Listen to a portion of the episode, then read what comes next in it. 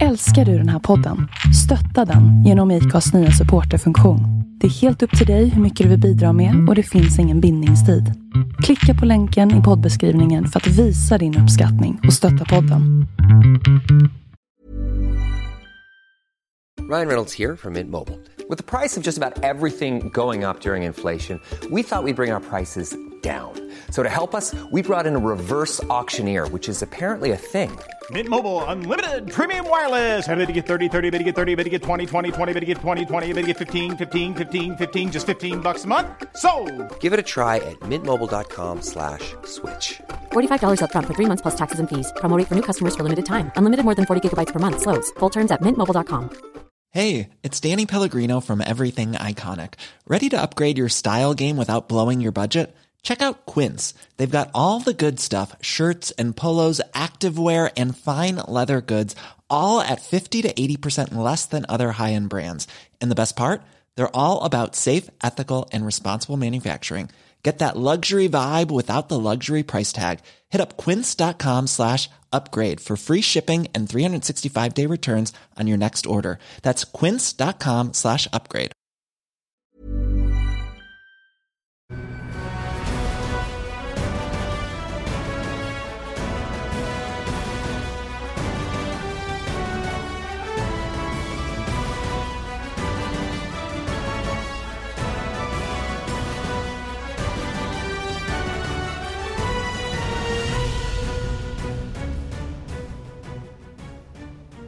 Och där var det dags för andra avsnittet av MotoGP-podden den här säsongen och eh, eller tog jag ditt jobb nu Tobbe?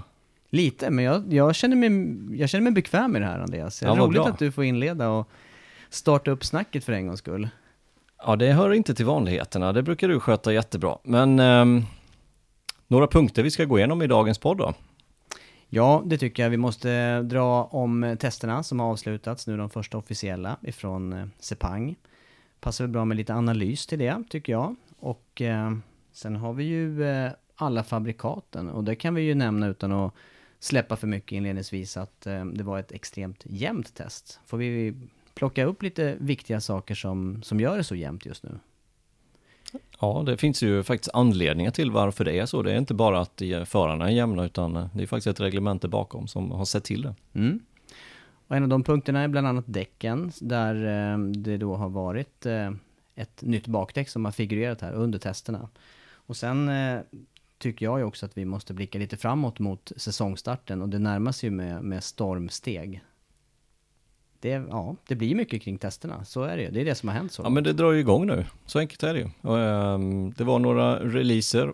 Jag tror det var dagen efter vi spelade in förra podden förra veckan så, så pratade vi lite om färgscheman och lite sådana här saker. Vi trodde att Yamahan skulle se likadan ut. Det gjorde den. Petronas Yamahan såg också egentligen identiskt ut. Men däremot Suzuki skilde sig lite. Det var lite mer silver den här gången. Intressant, det där tilltalar mig i alla fall som är lite äldre. Jag tycker, det, Jag jag tycker det är kul när det går tillbaka lite grann till back in the days. Så fort jag såg att det var silver, då, silver eller guld, då vet jag, då faller det Lion i smaken. Det är konstigt, för jag är inte mycket för bling-bling annars, men när det är lite sådär.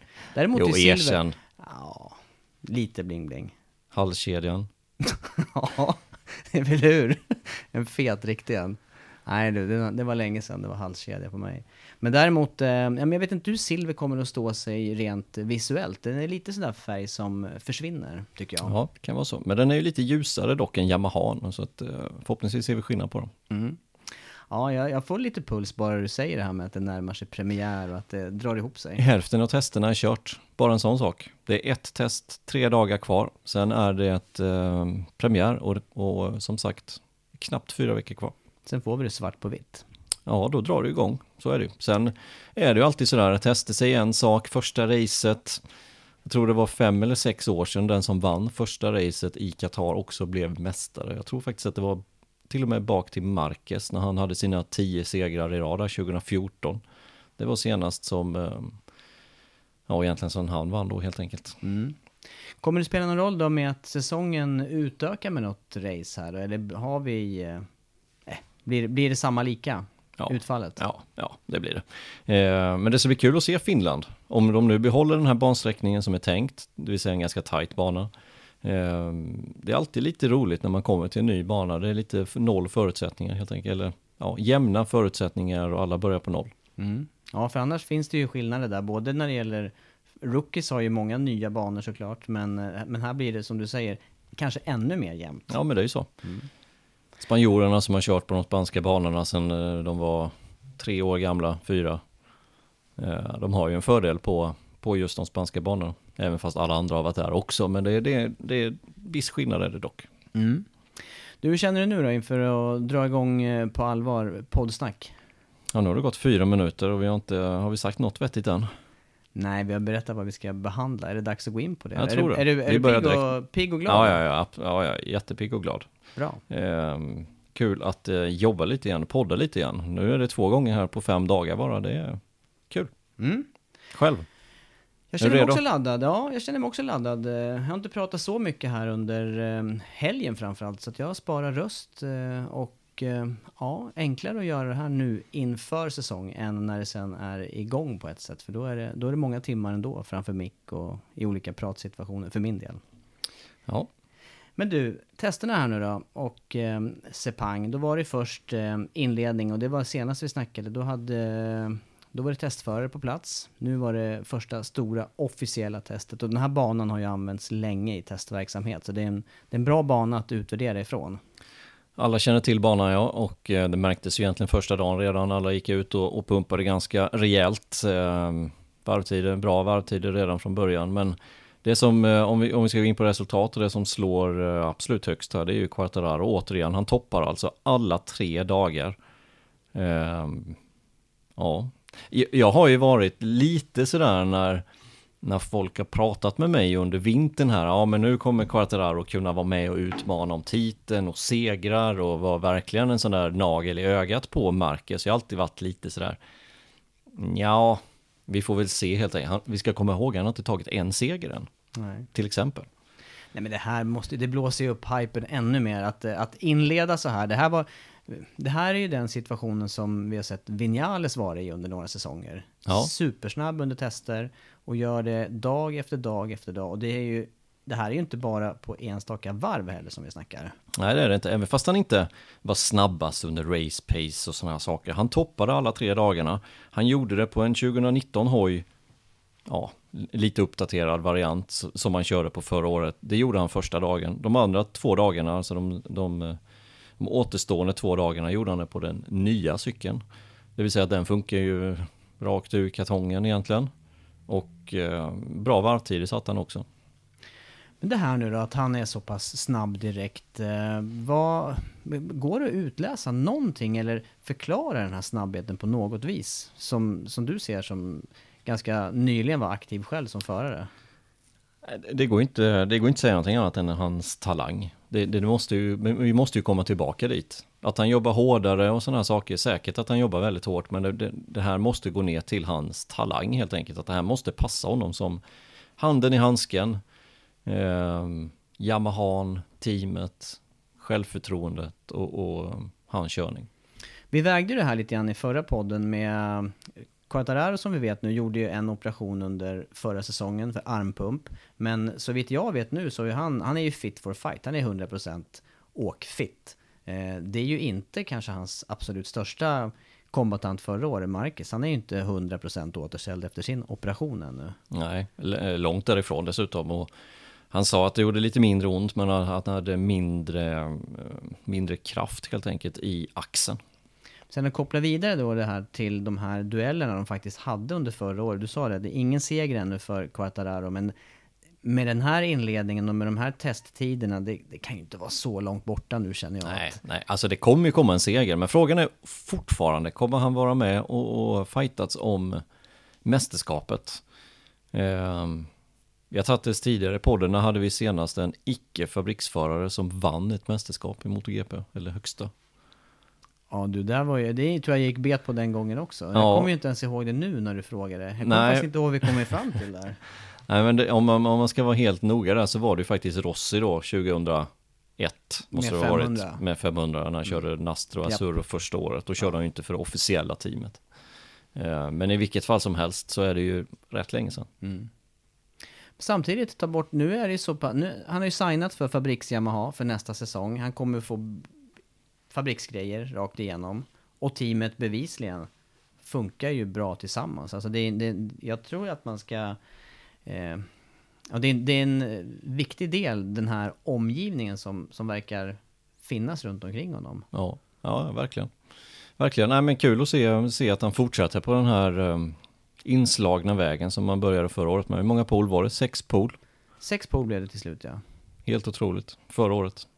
Tre, fyra andra platser, någonting sånt. Ja, något sånt. Fyra andra platser tror jag och två tredjeplatser kanske. Eller något Ja. ja, det är inte långt borta. Nej, det är det inte. Men det var toppen, toppen. Quartararo, alla Ja. tre dagarna. Men det, det som ändå slår mig i den här test, i de här tre dagarna, det är ändå jämnheten tidsmässigt som det slutar på. Att vi har alla sex fabrikaten med i, ja, inom, vad blev det nu då? Tre tiondelar? Ja, var det så? Det kanske det var. Jämnt var det i alla fall. Ska se ner till april här. Leiche Sparger och han var 10 och eh, ja, stämmer 34 hundradelar. Nej, e- extremt tätt alltså. Topp 10, 34 hundradelar. Eh, vi har alltså ner till topp 19 som var Brad Binder. Det är alltså 75 hundradelar till topp 19. Det är, det är faktiskt helt otroligt jämnt. Ja, och vi var själva på plats i eh, november när det var, eh, när det var deltävling på Sepang. Lång bansträckning, bred bana, det finns ganska många ställen där det ändå finns lite alternativ på spårval och annat och, och varvtider då upp mot två minuter. Det säger Exakt, det är en lång bana. Eh, och jäm, jäm, vi ska bara jämföra mot förra året här, Sepang 2019 på testet. Då var det 12 förare som var inom en sekund. Och nu var det alltså 19 förare som var inom den här sekunden. Så att, eh, extremt jämnt. Eh, Quartararo toppar som vi sa, det var Crutchlow som var tvåa, Rins var trea. Rins en tiondel efter, Crutchlow 82 tusendelar. Så att, eh, supertight. Och det, på något sätt, för att komma tillbaka till Quattararo, på något sätt är det ju Quattararo även fast det är så här tätt, ja då är det han som är högst upp. Han är inte två, han är inte tre, han är inte fyra den här tiondelen efter. Han är där, högst upp. Ja, det är än mer imponerande med, med, med jämnheten i tid, att det just är så. Sen vet jag att Marquez, han har sin skada, Vinales blev egentligen hindrad ifrån att sätta en, en snabb varvtid. Det var race pace som gällde, vilket han såg väldigt stark ut på också. Rins var också bra race pace, men fortfarande över en varvtid så var Quartararo snabbast alla tre dagar.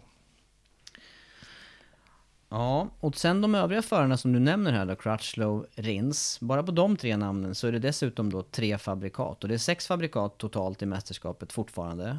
Honda, Yamaha, Ducati, Suzuki, KTM, Aprilia. Eh, vi måste väl säga det att om man då, visst nu är Yamaha i topp. Du har ju Honda där och du har Suzuki, men du har samtidigt inte varken eh, Ducati, KTM eller Aprilia särskilt långt efter här. nu Nej. Ducke är fyra. Ja. Så det är fyra olika fabrikat, topp fyra. Sen är det nästa Yamaha igen, då är det Rossi som är femma. Så att, ehm, ja, och sen som vi sa, Polly Sparger och sjua, Aleiche Sparger och tia. Men om vi ska gå in då och titta på eh, orsakerna, eller några av orsakerna till det här då. Jag, spontant så, eh, när vi såg så här inför eh, inspelningen, så det som poppade upp i mitt huvud, det var ju den här, jag tycker ändå det har varit ett väldigt målmedvetet arbete med reglementet till att komma till där vi är idag. Kanske så långt tillbaka som den här 500-tiden då, där du nämner Rossi och Nastro Azzurro-teamet här i början på 2000-talet. Sen hände det ganska stora saker när man gick över till fyrtakt och laborera med olika storlekar på motorer och annat. då. Men sen blev det ju en, en stor skillnad, tycker jag, när man bestämde sig för den här ECUn och, och gemensam ECU. Och Då, Ja. är vi, då är vi inne i ganska modern tid. Ja men det är vi, men backar vi lite till så var ju CRT var ju inne som ett reglement också och, och där någonstans kände jag att var är vi på väg nu någonstans? Ehm, det, det var det var lite för eh, dåliga hojar helt enkelt för att det skulle vara intressant att se de här, tyckte jag i alla fall. Men på något sätt är det ju det som har byggt vidare på dagens reglemente. Sen kom den här Open-klassen, eh, där man då kunde leasa en Honda till exempel. Vi vet Hayden avslutade sin eh, MotoGP-karriär på en sån här cykel. Den var, ju, den var ju inte riktigt konkurrenskraftig den heller. Men den var ju bättre än CRT-hojarna. Jo, men det var ändå en tydlig skillnad som du säger där mellan eh, fabrikscyklarna och de här Open-cyklarna. Och jag var också inne på den linjen där, där du sa med, med CRT-cyklarna. Det kändes lite väl likt produktionsracing där. Ja, men De det var, ju, det var ju nästan det. Det var ju, vissa körde ju med en Cava 1000, alltså en, en gatmotor som var upphottad på något sätt med ett riktigt chassi. Eh, Men den hängde ju inte med, de hängde ju inte med de där cyklarna. Eh, men sen blev det Open och blev det lite bättre. Men sen precis som du kom in på där när det blev standard ECU på något sätt när de fick med sig alla fabrikaten att gå med på att nu ska vi köra en gemensam ECU.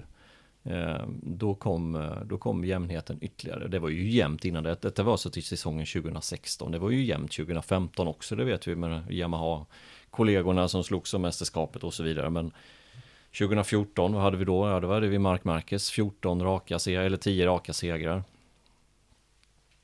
Så det, det är väl, för mig har ju det här, de senaste åren, det har ju öppnat upp eh, för ännu bättre racing och ännu mera eh, oförutsägbara. Även om vi nu pratar redan innan säsongen här om att ja men visst, det kommer vara några förare och några cyklar som utkristalliserar sig. Det kan vi ju nästan vara säkra på, men, men eh, det är ändå jämna race hela vägen och resultatmässigt så är det topp 15, de jämnaste racen gen- genom tiderna. De ligger ju här de senaste Ja, två, ja. tre säsongerna. Ja, men det gör de. Det gör de.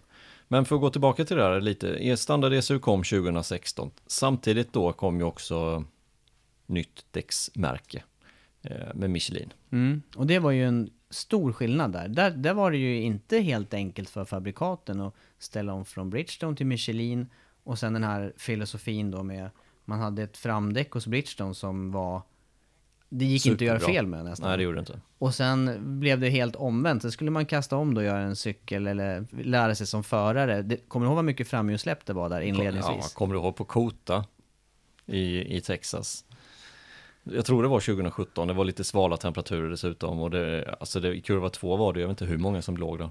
Jag undrar om inte det var det tillfället när det även var lite vatten under där. Jo, det det var någon, ja men hur som helst. Och sen Det var var mycket framhjulssläpp. Ja, och jag minns även försäsongstesterna när de, när de testade de här däcken, hur folk slängde sig i högfartsböjar, i Malaysia inte minst, Ja, var det några rejäla framljuskrascher då. ja. Och sen då hur några, för, för sen har det ju å andra sidan då ett bakdäck som var vassare än Bridgestones bakdäck. om man fick det att fungera. Som inte Pedrosa fick. Nej, sant. Så det, det känns som att de var lite mer känsliga på de, på de sakerna också. Få upp temperaturen i, i, i ja, rätt temperatur helt enkelt. Men där har ju Michelin också historiskt, för de körde ju Michelin även innan Bridgestone-tiden. Där var det ju den här äh, eran när, när Michelin då ibland tillverkade däck under en racehelg och körde Ja. till racen. Ja. Och för att ha de exakta däcken till den föraren och de temperatur- temperaturerna. Men det gjorde ju Bridgestone också. Det var ju de, det var ju de två däcksfabrikaten som, som krigade på den tiden. Och sen så dög inte Michelin helt enkelt. De flesta gick över till Bridgestone och sen blev det enhetsdäck och sen tillbaka då till enhetsdäck med eh, Michelin. Och där är vi ju också på en viktig sak då. Förutom då ECUn där. Ska du säga någonting om vad det faktiskt är då för den som inte har hört det här förut? Ja, det, vad, ska vi, vad ska vi säga? Datorn som styr det mesta. Ehm, och det var ju extremt eh, viktigt att få med sig alla tillverkare. Alla tillverkare ville egentligen inte. Honda och Yamaha var ju ganska negativa inledningsvis till den förändringen för att de visste att de skulle förlora en fördel som de hade. Eh, den nya ECUn eller den ECUn som man då måste köra med nu. Nu är det ju samma mjukvara dessutom. Då finns det begränsade inställningsmöjligheter helt enkelt. Vilket det inte fanns när de tillverkade sin egen ECU. Då var de ju också, de tillverkarna du nämner där med Honda, Yamaha, de var ju steg före de Ja. övriga fabrikanterna. Jo men det var de ju. Eh, och även till säsongen 2016, då, eller säsongen 2015, då behövde man ju inte köra med den här ECU. Men det gjorde ju Ducati ändå för att kunna knapra in på det här försprånget helt enkelt och börja, börja köra med den här utvecklaren tidigare. Tog ett steg bakåt, ett år tidigare, för Ja. att vinna säsongen efter. Ja. Ja. Och det kanske det vi ser fortfarande. Att de har blivit två, tre år i rad. Frågan är om de kommer sluta tvåa i år igen. Jag är tveksam till det. Du tänker ett steg upp kanske? Nej, nej. nej det gör jag inte. Nej. Jag tänker snarare tvärtom.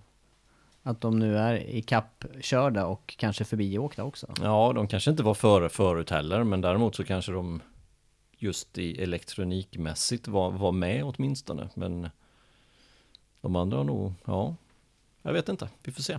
Nej. Det är det som är så roligt, att man kan inte dra de där slutsatserna efter tre dagars test. Och det vet vi om, men ändå så gör vi det. Ja. Nej men eh, det där, eh, jag, minns en gång, det var länge sedan jag var på Estoril och eh, lyssnade just genom sista sväng, där, en ganska lång höger som leder ut på rakan.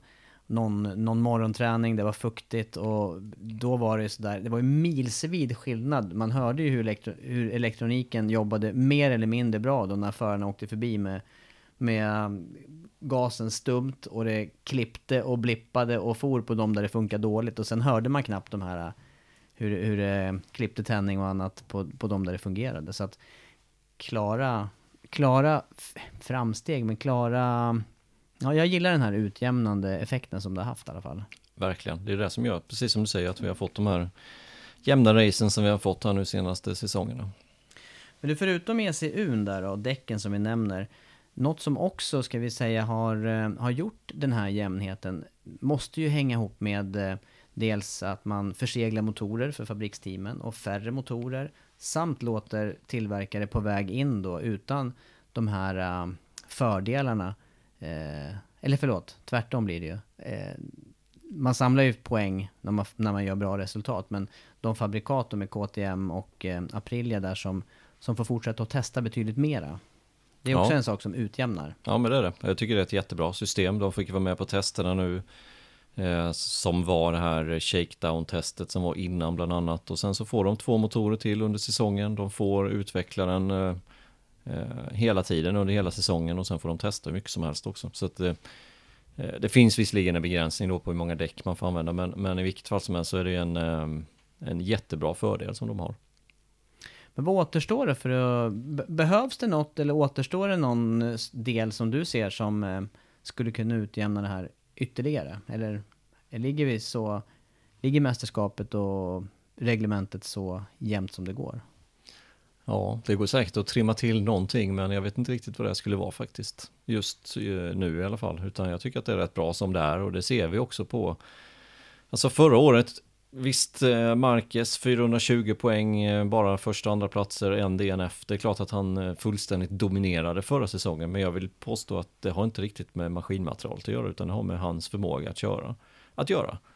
Ehm, och vi ska komma ihåg också att han fick kämpa rätt hårt i många av de här racen. Och han förlorade några sista varvet dueller också. Så att han var inte sådär att han var milsvid före alla andra i alla race. Han var det i vissa race.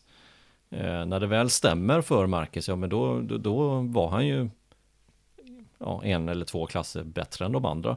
Men på många banor så var det ju faktiskt väldigt, väldigt jämnt. Lite som du lyfter eh, Quartararo nu då på ett test här, tre dagar i, i rad. Så var ju Marcus, han var ju den, han var ju konstanten, alltså den, det återkommande namnet här under alla racehelger förra året. Ja, så var det ju. Han var ju jämn hela tiden och alltid med i toppen. Spelar ingen roll om det är Hondas och hans sämsta bana så var, så var han ju där liksom. Så att, eh, men vi får ändå inte glömma att det, det var väldigt, väldigt många jämna race som han förlorade Österrike, han förlorade Qatar sista varvet. Han vann några på sista varvet också, Misano, Thailand, Eh, Philip Island också sista varvet, eller det var många sista varvet. Så att, eh, ja. Och det gör ju också, tänker jag i förlängningen här nu, att det är fler förare, för vi pratar om några olika namn här. Rins, Silverstone, eh, Dovizioso såklart, eh, Vinales, eh, inte minst Quattararo, som har varit med och slagits nu med Marquez full race-distans också. De har ju sett lite mer och jag, jag, jag tyckte ju, jag tror vi båda tyckte att Quattararo var lite vågad sista racet i Valencia där, om det nu var så att han släppte upp Marquez och, och lät honom åka. Eh, nu, nu lyckades ju inte Quartararo riktigt att hålla det tempot, men det var ändå en, en idé om att kanske se något mer av hans åkning. Ja, det kändes som att han hade bytt strategi där och inte kört den strategin som hade misslyckats då i både Misano och Thailand. Nej. Kändes så. Ja, intressant. Det här är ju lite bakgrund till, till jämnheten på tiderna här under tester. då. Tycker du att det är läge att eh, eh, gå in lite mer på detalj när det gäller de olika fabrikaten just efter, med tanke på testresultaten här? Ja, det tycker jag. Eh, och återigen, det här är ett test. Det är första testet för året och vi brukar ju säga att man ska inte dra för stora växlar på vad som händer här, för man vet aldrig vad de olika förarna testa för någonting och hur villiga de är att sätta en bra varvtid. Men däremot jag har gått igenom lite hur varvtiderna ser ut eh, race pace-mässigt, för det är egentligen det som är intressant och det, de flesta förarna gör ju de här testerna och det är det mer som spelar roll, åtminstone för de flesta. Vi, vi har några undantag som eh, Rins, Vinales, eh, några till som konstant kvalar dåligt. Som kanske enda de behöver förbättra, det är just kvalet och första varven. Mm. Och de två som jag sa just nu, Vinales och Rins, det kanske är de som behöver förbättra sig mest. De har vi sett många gånger ha tuffa race, eller tuffa inledningar just. Eller de skapar, sig, de skapar sig ett tufft race på grund av exakt det du säger här. Ja. Ja, intressant. Men eh, tittar vi på Vinales till exempel så har han varit från varv, nu har jag inte exakt den statistiken, jag har inte räknat på den, men, men känslan är att från varv 10 till målflagg, skulle racet alltid ha börjat på varv 10, då hade Vinales vunnit i princip alla race. Så är känslan. Där skulle vi kanske kunna hitta en kurva med, jämfört med Rossi bara.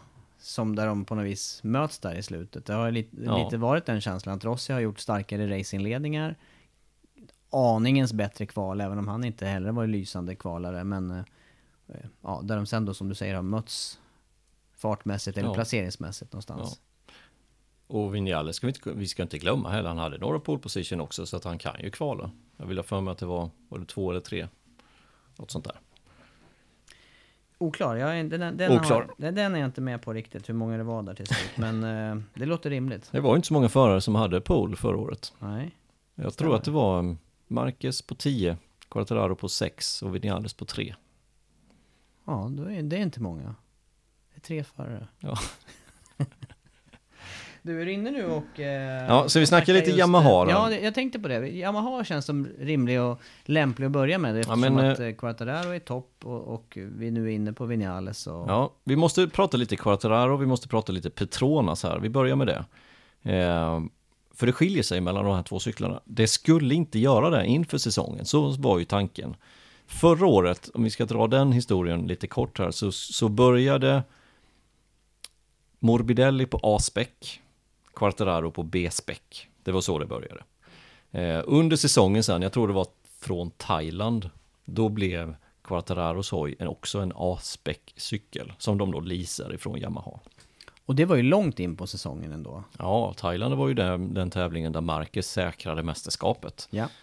Så det var ju någonstans runt 15 kanske, eller något liknande, 14-15.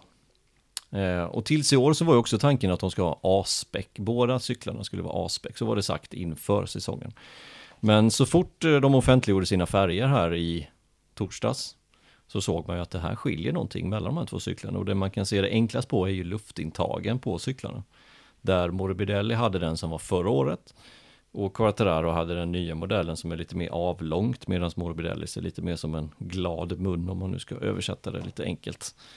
Eh, så där skiljer någonting och då framkom ju det sen under helgen här att i och med att eh, har signat för eh, Fabriks Yamaha till nästkommande säsong så kommer han också sitta på fabriksmaterial. Eh, det vill säga precis likadan cykel som Vinales och eh, Rossi kommer sitta på. Och anledningen till att Morbidelli inte kan sitta på den cykeln är för att fabriksföraren fick göra ett test här i förra året, sista testet. Vilken de ville ha, antingen en uppdaterad variant av 2019 års hoj med bättre motor eller en helt ny hoj, alltså 2020 års hoj. Eh, och de sa att det var väldigt, väldigt marginell skillnad. Det var, det var kanske lite mer potential i den nya cykeln och då valde de den och då kunde inte Yamaha leverera fyra sådana utan det var två som gällde till att börja med sen signade Quattararo kontrakt och blev det tre men helt omöjligt att kunna leverera en till och då får helt enkelt den andra utav de cyklarna som inte blir vald det vill säga den uppdaterade 19-varianten den får Morbidelli sitta på den här säsongen. Hur stor skillnad blir det här då tror du i eh, performance eller vad, vad eh, förarna kan göra med respektive material här? Ja, Jag var inne på det förra, förra veckan också. Eh, Jag tror det mest, mest som kommer eh, spela avgörande här, det är ju huvudet på Morbidelli. Att han inte sitter på likadant material som Quattararo sitter på. Ja, för vi såg ju förra året vad Quartararo ändå kunde hävda sig. Han hade ju faktiskt en motor förra året som inte varvar lika mycket som fabrikscyklarna och han var ju snabbare än fabriksförarna. De var ju båda snabbare än Ja. fabriksförarna i Jerez till exempel, Ja. redan tidigt på säsongen. Ja.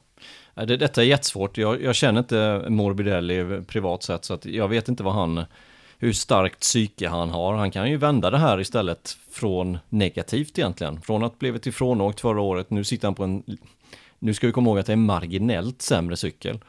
Eh, att han vänder det här istället, att knyter näven i fickan, att nu jäklar ska jag visa att jag är minst lika bra. Eh, Det kanske blir positivt, vem vet? Men eh, rent spontant och hur jag hade reagerat så hade det varit negativt. Något som jag tycker, ja det kan jag tänka mig. Du gillar inte att ha underläge maskinmaterialmässigt? Materialmässigt, nej. Nej. det tycker jag inte om. Jag tycker mig ha sett det och känt det någon gång. Ja, det tycker jag inte om. Nej. Finns det någon, har den, om, eh, om den som vinner har en röd död, döda-knapp, avstängningsknapp för motorcykel, och jag har en blå, då ska jag också ha en röd. Så är det. Ja, det är ju det är en poäng i det där, absolut. Ja, men det är ju, det är ju, det är ju, kan man komma ifrån detta så är det ju alltså extremt starkt psykiskt i så fall. Extremt. Så han har ju verkligen chans att visa här nu, Morbidelli, att han hör hemma i toppen.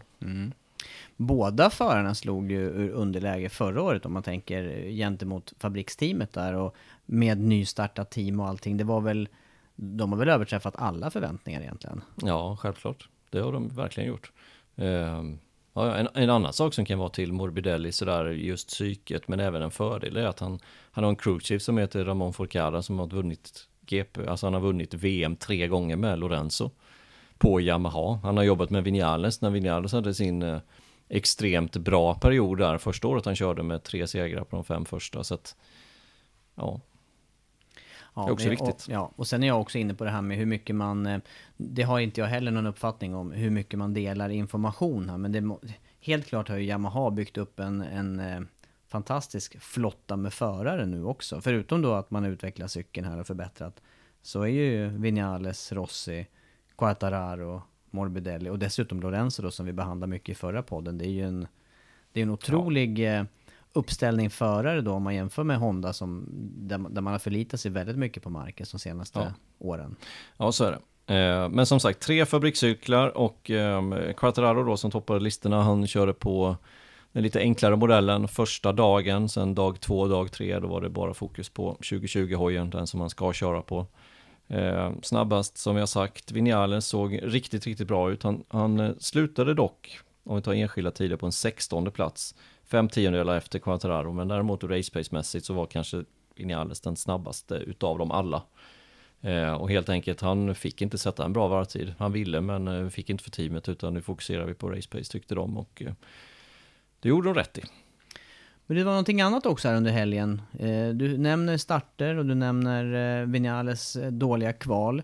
Eh, Men Yamaha verkar också, eller har även testat nu en sån här, eh, ja hur uttalar man, eller vad, heter, vad säger man på svenska? Whole shot device? Ja, jag vet inte riktigt hur vi ska översätta det här till svenska. Nej, whole shot. Startanordning. Ja, det låter bra. Ja, fast då kan det ju vara den här de sätter Kan- i sidan på cykeln eller så startar motorn. Start- ja, ja. I vilket fall som helst, någonting som trycker ner fjädringen helt enkelt. Ehm, första evolutionen, första som de har testat nu på fabrikscyklarna. Eh, däremot har inte Quartararo vad jag har sett fått tillgång till den än, men den är nog i väldigt tidigt teststadium. Men, ehm, ja, om den funkar eller inte, jag vet inte. Vi får väl se mm, när det närmar sig helt enkelt, när, när nästa evolution kommer och nästa uppdatering på den. Men de har i alla fall börjat med att experimentera med det där. Något som märktes förra säsongen där, men det är ju kopplat till Ducati, det var ju ändå att de, de var ju starka i starterna. Ja, kanske, kopplat till, kanske kopplat till den, men sen är det ju också det hur man får ner Ja, effekten. Mycket, mycket effekt är det också. Ja. Ja.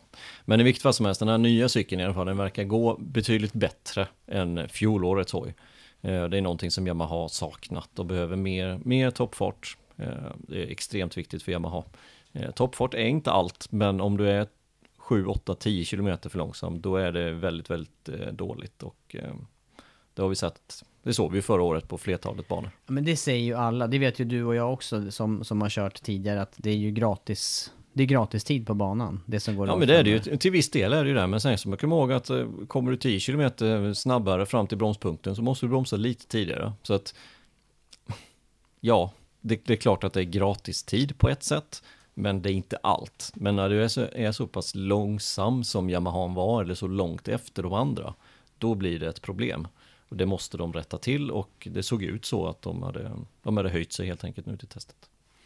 En sak till tänker jag på också i det här. Och eh, visst är det så att Yamaha har jobbat med eh, att få till just däck och livslängd på däcken och haft lite problem med den biten också. I alla fall, i alla fall Rossi vet jag. Ja, de hade problem med, med det förra året, att, eh, att däcken gick ner sig, speciellt i varma temperaturer. Eh, någonting som de har jobbat på med ett nytt chassi och eh, såg bättre ut på testen. Förarna kände att det var bättre tillsammans med det här nya då Michelin bakdäcket som vi inte riktigt har behandlat än. Eller har vi gjort det tidigare? Nej, vi gick det? inte in på det överhuvudtaget. Vi, Nej, kanske får lov, det. vi kanske får lov att gå in på det redan i det. Vi, vi får baka ihop de här punkterna. Ja, vi gör det. Hey, it's Danny Pellegrino from Everything Iconic. Ready to upgrade your style game without blowing your budget? Check out Quince. They've got all the good stuff shirts and polos, activewear, and fine leather goods, all at 50 to 80% less than other high end brands. And the best part? They're all about safe, ethical, and responsible manufacturing. Get that luxury vibe without the luxury price tag. Hit up quince.com slash upgrade for free shipping and 365 day returns on your next order. That's quince.com slash upgrade. Hiring for your small business? If you're not looking for professionals on LinkedIn, you're looking in the wrong place. That's like looking for your car keys in a fish tank. LinkedIn helps you hire professionals you can't find anywhere else, even those who aren't actively searching for a new job but might be open to the perfect role. In a given month, over 70% of LinkedIn users don't even visit other leading job sites. So start looking in the right place. With LinkedIn, you can hire professionals like a professional. Post your free job on linkedin.com slash achieve today. Hold up. What was that? Boring. No flavor. That was as bad as those leftovers you ate all week. Kiki Palmer here, and it's time to say hello to something fresh and guilt-free. Hello Fresh. Jazz up dinner with pecan-crusted chicken or garlic butter shrimp scampi. Now that's music to my mouth. Hello Fresh. Let's get this dinner party started. Discover all the delicious possibilities at hellofresh.com. Men Det, de Michelin, går, ju- det går ju i och ur varandra, så är det ju. Så är det. Michelin kommer som ett nytt eh, däck till den här säsongen, nytt bakdäck som ehm, ska ha bättre grepp och hålla bättre helt enkelt. Och ehm, det låter ju som en bra kombo. Det har man väl aldrig klagat på någonsin. Bättre grepp och, och längre livslängd. Ja, det är bra. Ja, det är bra. Det är riktigt bra. Frågan är vad det gör då på de, eh, det får vi också se närmare så, såklart, men eh, det blir intressant att se vad det gör hos respektive fabrikat också. Det, det är ju så, om, om Yamaha-förarna säger ja, men vi är nöjda nu och det, det, det känns bättre med det här, nu håller däcken bättre. Ja, men det är ju inte bara för dem det gör det, utan det gör ju det för troligtvis samtliga fabrikat. Så att det är ju väldigt svårt att veta just var de är någonstans. Men tittar vi återigen på, på varvtiderna, på race-simuleringar så, så ser det bra ut för Yamaha. Det gör det. Och Rossi är inte långt efter, han är femma, är före Vinales. Eh, Morbidelli är någonstans mitt i där, 14. Så att um, de fyra Yamaha-förarna, topp 16. Mm. Inom en halv sekund ungefär. Ja. Stark uppställning kan vi Ja, konstatera. ja jättestarkt. Som, som vi sa förra veckan, det, det kan mycket väl vara att vi hittar alla de här fyra förarna inom topp 8. och, Faktiskt. och då pratar du totalt i ja, VM. Ja, faktiskt. Mm. Det är inte alls omöjligt. Vad står sig Honda i det här då? För att eh, du nämnde Crutchlow eh, som snabbaste Honda-förare nu på testet. Marcus är inte återställd och även Nakagami har gjort en stor operation här under eh, ja, hösten och rehabiliterat sig under vintern. Ja, eh, Och sen då är det, jag, jag nämner inte ens, men Alex Marquez är ju ny, han är ju rookie, så det kanske inte går att ha allt för höga krav på honom direkt. nej, nej, men om, om vi börjar med Alex Marquez, jag tycker han gjorde det bra. Han eh, slutade testet på en 18 plats. Eh, sju tiondelar efter Quartararo. Det, är- det är faktiskt bra. Jag tycker det är riktigt bra öppning av eh, Alex Marquez. Faktiskt. Inga större misstag. Nej, inga krascher vad jag vet. Hans bror däremot, Mark Marquez, två krascher. En i kurva 3, det går ganska fort där. Jag såg bilderna på det här häromdagen. Alex Marquez låg precis bakom, såg det också. Långt framhjulslopp, kunde inte riktigt hålla upp det. Och det är någonting som han har sagt själv där, Marquez, att han är inte riktigt fit helt enkelt så att han kan lyfta upp och göra de här räddningarna som han är så berömd för nu för tiden att kunna lyfta upp utan det släpper istället. Han hade någon krasch också tror jag i sista kurvan. Då, det, då, då, står det in, då går det inte lika fort där. Nej, det gör det inte. Den är lite off-camber också. Lite sådär. Så att, eh, men, men två krascher för Marquez. Eh, oskadd från dem. Men eh, svårt att bedöma var Honda ligger någonstans. Eh, visst, Crutchlow 2 på en varvtid såg inte speciellt lovande ut på, på Racebase för, eh, för Crutchlow. Så att eh, svårt att veta om man har Honda faktiskt. Riktigt svårt. Jag är inte... Nej, jag vet inte riktigt var jag ska placera dem än så länge. Med, med Mark Marquez skala där och vi vet att de testade en annan motor med ytterligare lite mer hästkrafter och ja, det, det kanske är bra. Eller Mm. det är alltid bra med hästkrafter och vi såg ju på, på förra det, året. Ja, det syntes ju förra året. Det var ju, det var ju en, en klar förbättring där, Honda jämfört med... Ja, det var det. Ja, när man jämförde Ducatin då. Ja. Eh, där Honda då plötsligt matchade och även höll undan för Ducati på, på rätt Ja, ställe. ja, det gjorde de. Jag kunde ju slipstreama där på Mugello till exempel. Mm. Så att, så att eh, ännu mer pulver är, är bra för Honda, självklart. Och sen testar de mycket chassin också såklart. Och... Svårt att veta. Jag är i alla fall inne på att det är eh, fortsatt, eh, det, är, en- det är en ojämn eh, föraruppställning på så vis att vi har inte sett de här, eh, det räcker ju bara att titta på hur vi räknade ihop poängen där förra året då när man, när Mark Marquez stod för fler poäng själv än de andra tillsammans. Och det var ju Med redan ti- marginal. Ja, och det var redan tidigt på säsongen. Ja, med marginal som Ja. sagt. Så att, nej men, men så är det ju. Det är ju inte alls, alltså jämför man föruppställningarna så är det ju en klart vassare hos Yamaha. Eh, självklart, men eh, du, det är ju du som brukar säga det, det är inte jämnheten man vinner på. Nej, det är sant. Nu säger jag inte att det, det är bara jämnhet hos Yamaha, men, eh, men eh, Honda har ju S1 i rockarmen med Mark Marquez, självklart. Men just nu är det i alla fall ingenting som sticker ut eh, direkt i, i särskilt positiv riktning för Honda. Nej, nej det är det inte. Det är, ungefär som förra året skulle jag säga. Någonting däremot som, som talar negativt, det är just Crutchlows kommentarer, att den här cykeln är sämre än 2019 års cykel när det gäller känsla i framhjulet. För det var ju någonting som han gnällde på hela förra säsongen, att han inte hade känsla för framhjulet. Och det var inte bara han som gnällde. Nej, någon som inte gnällde det var ju Marquez. Men vi såg ju också hur, Mar- Mark Marquez, men vi såg också hur många framhjulssläpp som han räddade. Nu hade han säkert många släpp den här helgen också, men två krascher redan när han säkerligen inte vill gå omkull. Nej, det är sant. För att han är skadad. Nej, han behöver inte det riktigt. Nej. Nej. Ehm, Så att på något sätt så känner jag att det är lite oroväckande hos Honda just att, att de har kanske tappat ännu lite till känsla för framhjulet. Ehm, Ja, vi kommer ihåg, det var ju precis likadant 2015. Enda, enda året där Mark Marquez inte har tagit titeln i MotoGP sedan han klev upp 2013 och eh, då var det också samma sak. Då fick han grisköra in i svängarna och det ville inte framhjulet riktigt. Så att, ja. Där, där, där ser jag ett um, orosmoment hos Honda. Större skaderisk såklart för alla. Ja, ja. I alla, i, alla Honda-förare. Självklart, och eh, alltid bättre att bli tvåa än att krascha.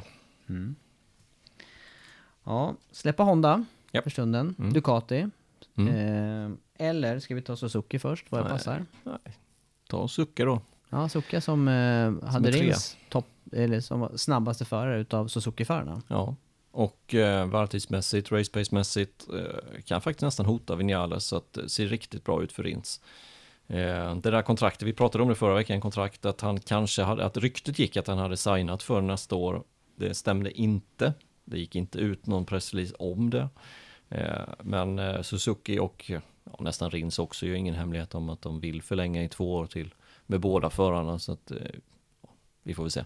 Det känns ju som en bra duo att förlänga med. Det var ändå dubbla segrar på Rins förra året där, Silverstone och eh, tidigare på säsongen då i, eh, i Texas, Austin. Ja, exakt. Jo, men det känns, eh, det känns vettigt i alla, alla, alla aspekter. Ehm, annars skulle ju i så fall Rins gå till Ducati känns det som. Mm. Och det känns som att han är nog inte så intresserad av det just nu för att eh, Suzuki är bra, riktigt, riktigt bra faktiskt. Mm. Eh, och de har tagit ett steg till den här säsongen också med nya chassi. Eh, förarna säger att den svänger bättre, den här cykeln. Det vore lite Och det oroväck- helt- oroväckande för de andra. Exakt. Ja. Exakt, precis vad jag tänkte också, för det, Suzuki var ju den som svängde den absolut bäst. Jag kommer ihåg, kommer ihåg en sekvens i, eh, i Barcelona var det ju, kurva 4, efter långa, långa, långa högen. Då gick han ju på insidan av Petrucci. Petrucci bara, var kom du ifrån på insidan när han körde in i knät eller vad det var för ja, någonting? just det. Helt otroligt, liksom vilken tight linje han kunde ta där Rins. Ja, och, och även finalen, alltså avslutningsvarven Silverstone, den är inte heller att leka med utgången där. Nej, nej. Där kunde han ju laborera lite hur som helst kändes Ja, det som. kunde jag göra. Ja. Nej, så det är lite oroväckande om man säger att den här svänger bättre än förra året. Mm.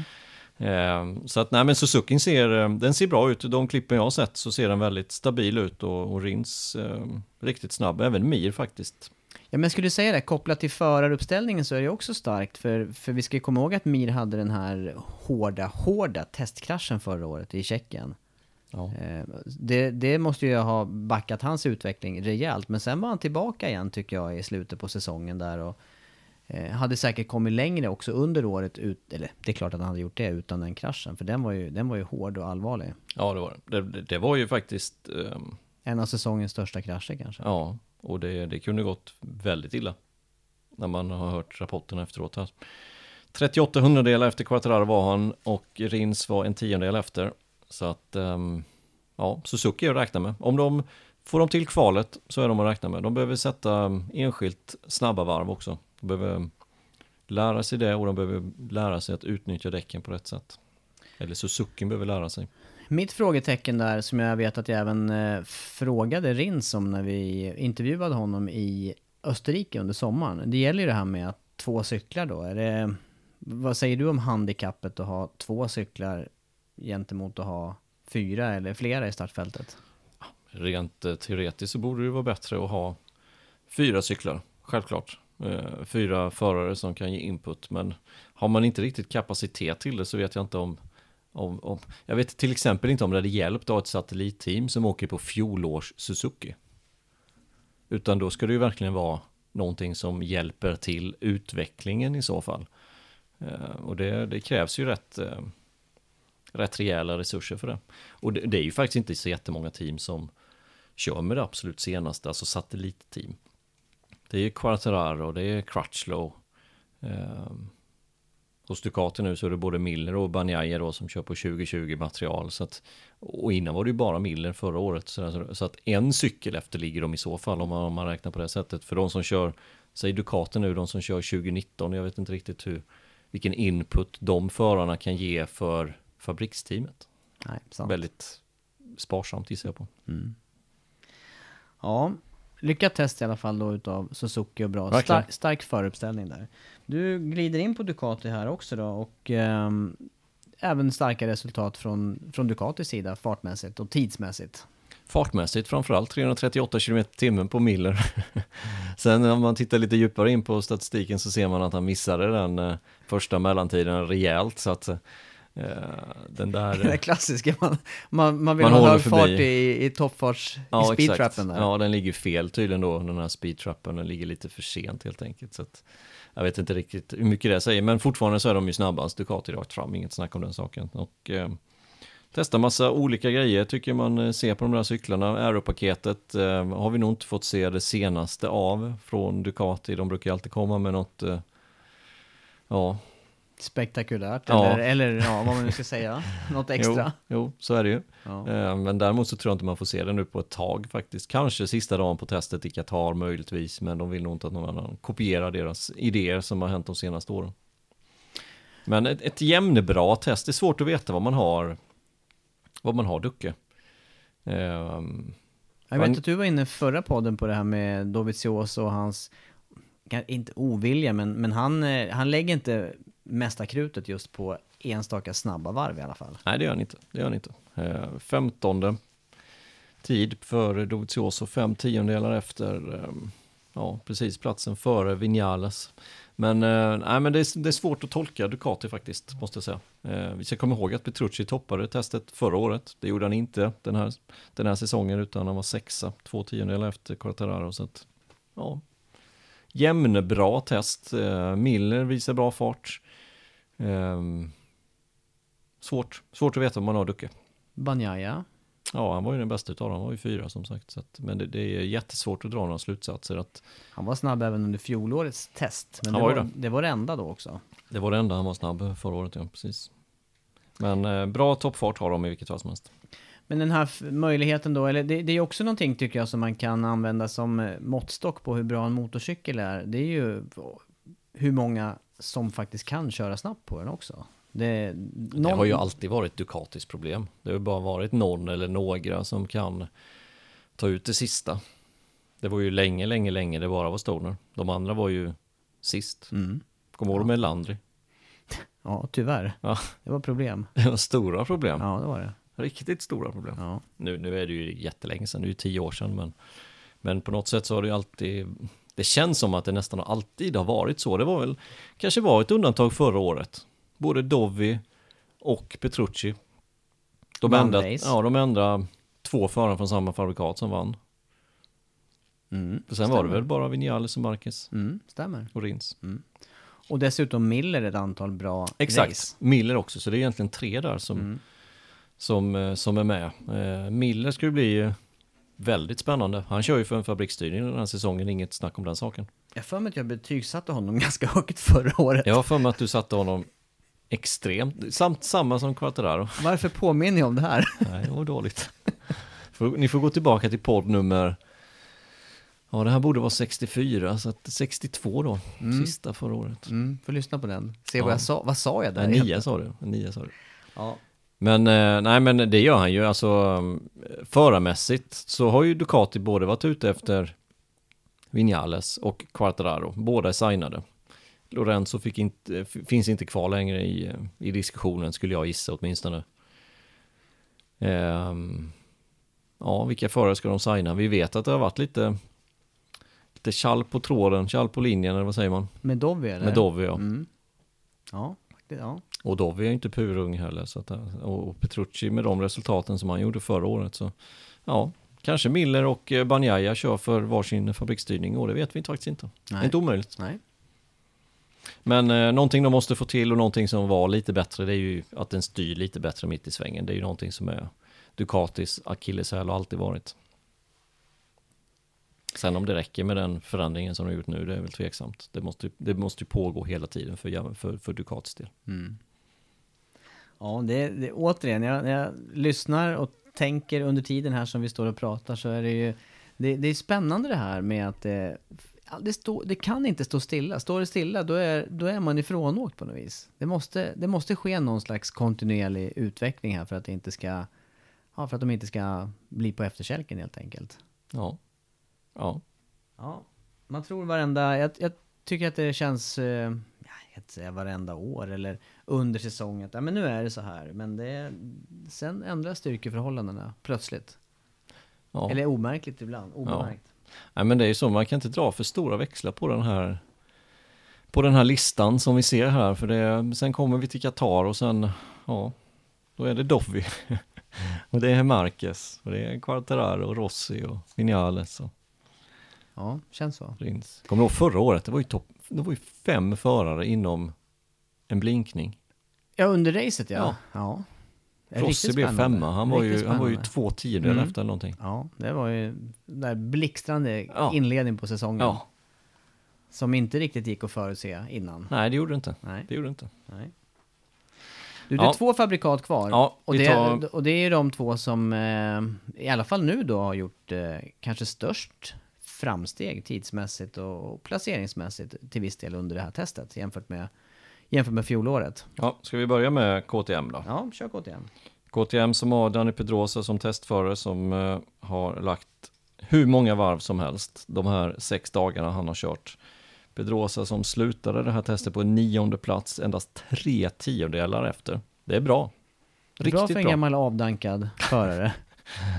Nej, han är så- varken gammal eller avdankad. Nej, det är helt tydligt. Ja, det är helt tydligt. Eh, han var dock inte bästa KTM, utan det var Paul Espargaro som eh, var på en sjunde plats. Eh, tydliga framsteg av KTM. Nytt chassi, det testade de ju redan förra året. Lite annorlunda konstruktion på det chassit och eh, verkar fungera till det bättre. Annan eh, aerodynamik har de på cykeln som de har jobbat eh, ganska hårt med här under vintern. Och, och, men framförallt chassin. Och, och de har ju också den här fördelen att de behöver inte spika vilken motor de ska köra med. Nej. Utan eh, det kan de laborera med. Men visst är det fascinerande då med, med Pedrosa där. Lätt, liten förare som... eh, Ja, han, måste ju, han måste ju verkligen ha cykeln rätt för att kunna köra det snabbaste som går med, med cykeln. Ja, det måste han. Det, det ska bli kul att följa just KTM den här säsongen, även Aprilia som vi kommer till om en liten stund här. Men det känns som att de tar, eh, ja, de tar kliv nu alltså. Nu, nu börjar de på allvar kunna vara med och hota om pallplatser i enstaka race. Så känns det. Men sen vet vi, om vi, om vi ska ta listan uppifrån och ner, vilka ska de peta ut från den här pallplatsen? Det är inte lätt. Nej, det är inte lätt då. Absolut inte. Men att de har gjort framsteg, det, det har de gjort. Och viktig, eh, Pedrosa är naturligtvis en viktig del i Ja. den här utvecklingen nu. Ja. Det, det sista som, som vi annars på något vis, eh, inte, ska inte säga har väntat på, men, men det har krävts ett hack till uppåt för att fartmässigt eller förbättra tiderna för Ja. att vara med och hävda sig. Och det, där någonstans, av det vi kan utläsa nu i, från Sepang, så är man ju, då har man tagit ett litet kliv till. Ja, så, eh, det, så är det. Så känns det med, eh, med Pedrosa. Eh, viktigt också för att de har ju egentligen bara rookies resten. Eh, Brad Binder som är rookie, som gör det jättebra och eh, en supertalang som förare.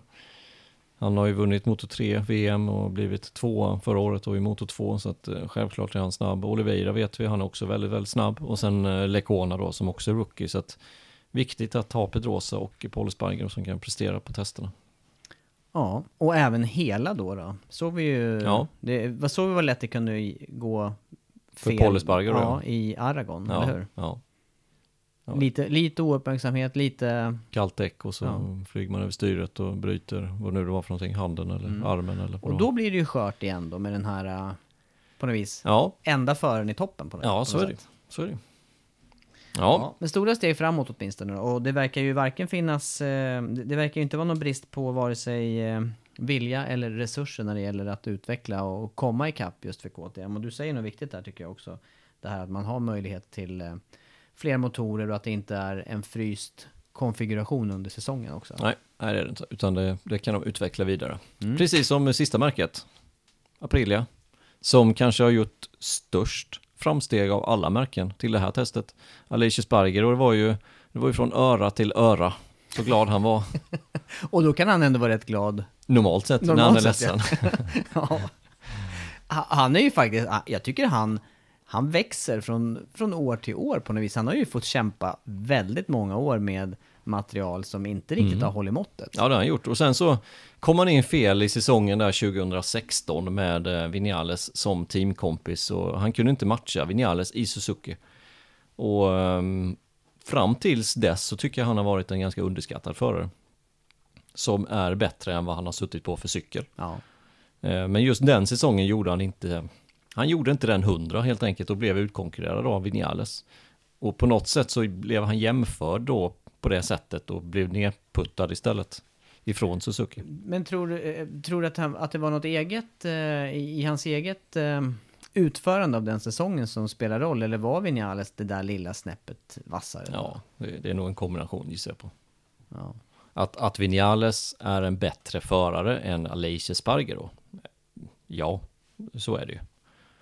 Ehm, ja, så är det. Men, Däremot- att, men, att, men att Vinales nu sitter i fabriksteamet och Aleix Espargaro i det sämsta teamet. Ja, det, det kanske inte är rättvist. Den skillnaden om- kanske nej, inte är. exakt. Den, den skillnaden, alltså, nej, precis. Men eh, hänt stora grejer hos Aprilia. Framförallt motorn. De har gått ifrån sin 75-graders eh, V-motor till en eh, V4 på 90 grader, precis som eh, Honda och precis som eh, KTM och precis som Ducati. Och eh, där verkar ju vara en stor skillnad i just eh, körbarheten och toppeffekt. Och körbarhet då, det, handlar det om eh, i det här fallet då hur, eh, hur den tar sig ur svängar och hur den svarar eller vad är, det, vad är skillnaden där? Ja. Går det att utläsa någonting där? In, inte i det här tidiga stadiet. Jag kommer ihåg att de hade bara två hojar med sig dit. En till Leiche Sparger och en då som skulle varit till Ianonne. Nu eh, vet vi inte hur det går med Ianonne än, men som Bradley Smith och eh, Lorenzo Savadori fick dela på där några dagar. Eh, Men som sagt, bara två stycken hojar och tittar man på tiderna för eh, Aleix Sparger, han var alltså åtta tiondelar snabbare under det här testet. För, med de tre första dagarna, alltså med en helt ny cykel, åtta tiondelar än vad han var på kvalet i höstas. Det är ganska mycket. Det är, Det är ganska mycket Det är tid. ett rejält kliv. Ja, det är faktiskt ett rejält kliv. Ehm, och så mycket snabbare var ju inte Quartararo. Jag tror till och med att, var det inte någon tionde långsammare till och med som, som han körde? Ja, det var låga 58 på kvalet även, eh, även då. Men stort kliv framåt för Aleix Sparger varvtidsmässigt. Mm. Och för Aprilia som, eh, han en helt ny cykel som sagt, helt ny chassi och eh, verkar funka, ja, superbra. Dock så har de lite, precis som de har haft de senaste säsongerna, lite problem med tillförlitligheten. Jag hade problem med det under sista dagen, att, eh, att motorn tappade effekt där och eh, det är ju inte bra. Nej, och kan de dessutom, men jag tänker också, kan de dessutom eh, bibehålla de fördelar som, eh, jag tar Aragon igen som exempel då, det var ju tydligt där med eh, de här långa svepande inbromsningarna. De partierna finns ju på ett antal banor såklart, som, Ja, som är med och utjämnar varvtidsskillnader och så. Nej, kan bli, kan bli frågan är om man kan spännande. behålla det. Nej, precis. Det är ju det. Nej. Ny motorkonfiguration, ja då kanske det spelar in i att man inte kan behålla de fördelarna som man hade innan. Eh, men vem vet. Men eh, åtminstone så är det ett stort kliv framåt och eh, det ska bli intressant för ja, att se april. Men det är just eh, Alicia Sparger och där då. Du säger oklart fortfarande vad som hände med eh, Iannone, den här dopingavstängningen eh, som hänger tungt över honom såklart. Eh, och riskerar då, ja, det det blir är att det blir sannolikt Bradley Smith man plockar upp då. Ja, ja, ja men så är det ju. Sannolikt. Eh, någon annan förare vet inte jag som är på gång i alla fall och det finns inte så många bättre på marknaden. Eh, så gissningsvis eh, Bradley Smith. Eh, vi får se. I Anonne det var tio dagar sades det ju och det var ju förra tisdagen.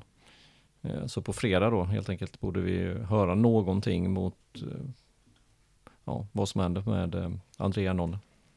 Men där var det ju både A och B-prov positivt, visst är det så? Ja, ja, ja, det är väl egentligen bara domen som de Mm. väntar på nu. Ja, det vi, vi, jag, jag, har nog räknat bort honom för en bra tid framöver. Ja, jag har nog gjort det också faktiskt. Att det blir några månader, det... Ja, nej, det finns ingen mening att spekulera. Vi får Nej. se vad de säger helt Ja. enkelt. Ja. Du, det här gick ju ihop. eh, Ja, vi Alla- hade några alla- punkter och en timme har gått. Alla ämnen som vi har tänkt att prata om känns som att vi har pratat om. Sen hur tydlig uppdelning det var i det här, det vet det 17. Hoppas det gick att hänga med i alla fall. Jag, jag tycker att jag har hållit tråden i alla fall. Jag, jag har hängt med i, i tanken åtminstone. Ja, vad bra. Hoppas det är lika klart ut då. Du hade ju ingen sås i datorn, den la ju ner här. Nej, exakt, så det här är på helt fri hand. Ja. Men eh, det som väntar annars, närmsta tiden nu då. Du sa det och vi sa det inledningsvis här. Det återstår ett officiellt test, Qatar.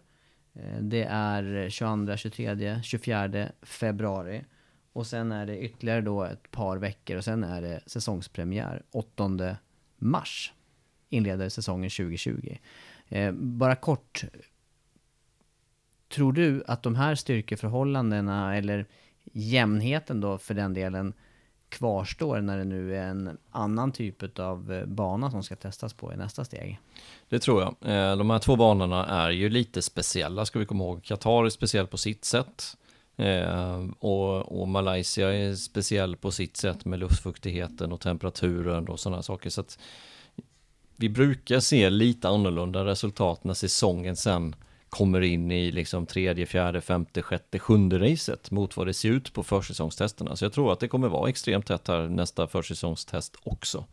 Eh, men vilka som kommer vara med och slåss om det till slut, jag, tror, jag, jag kan inte se riktigt, än så länge i alla fall, någon förare som För vi har ju nästan samma startfält som förra året. Att det skulle vara någon annan förare som likt Quartararo kommer in och, och levererar på den nivån, det ser jag inte riktigt. Utan jag ser ungefär de förarna som, de som var med i slutet av förra året, det är de som kommer vara med i år också. Så, så är min lilla analys här efter första testet. Mm. Jag tror inte att till exempel Banjaya kommer vara med och slåss om pallplatser helt plötsligt. Det, det, jag, jag, ser inte det just nu, men som sagt, jag hoppas gärna det. Det, det var kul. Han sitter det, ju på 2020 material. Ja. Det här med eh, snabba testvarv då, eller race-simulationer. Går man mer och mer över mot race-simulation här i slutet, eller när det nu drar ihop sig? Eller hur ser ett, hur ser ett upplägg ut eh, kommande tre dagar? De flesta gör nog på det sättet, men sen eh, som vi sa inledningsvis, det finns några som måste också få till ett snabbt varv. Rins Vinales framför allt. Eh, där kanske det är dags att börja och, och fila på de inställningarna. Mm. Tänker att det kanske får bli avslutningen på den här podden. Vad säger du? Ja. I så fall får det så, bli. Ja, i sådana fall så säger vi tack för den här gången och så är vi snart tillbaka igen med ett nytt avsnitt.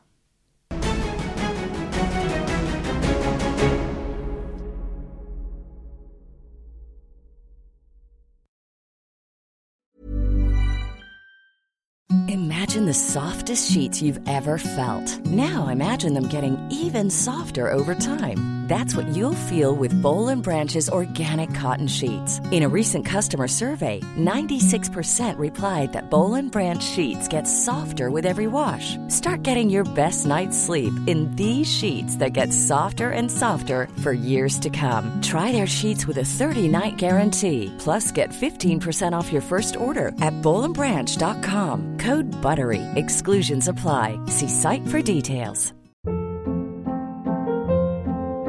Hold up. What was that? Boring. No flavor. That was as bad as those leftovers you ate all week. Kiki Palmer here, and it's time to say hello to something fresh and guilt-free. Hello Fresh. Jazz up dinner with pecan-crusted chicken or garlic butter shrimp scampi. Now that's music to my mouth. Hello Fresh. Let's get this dinner party started. Discover all the delicious possibilities at hellofresh.com.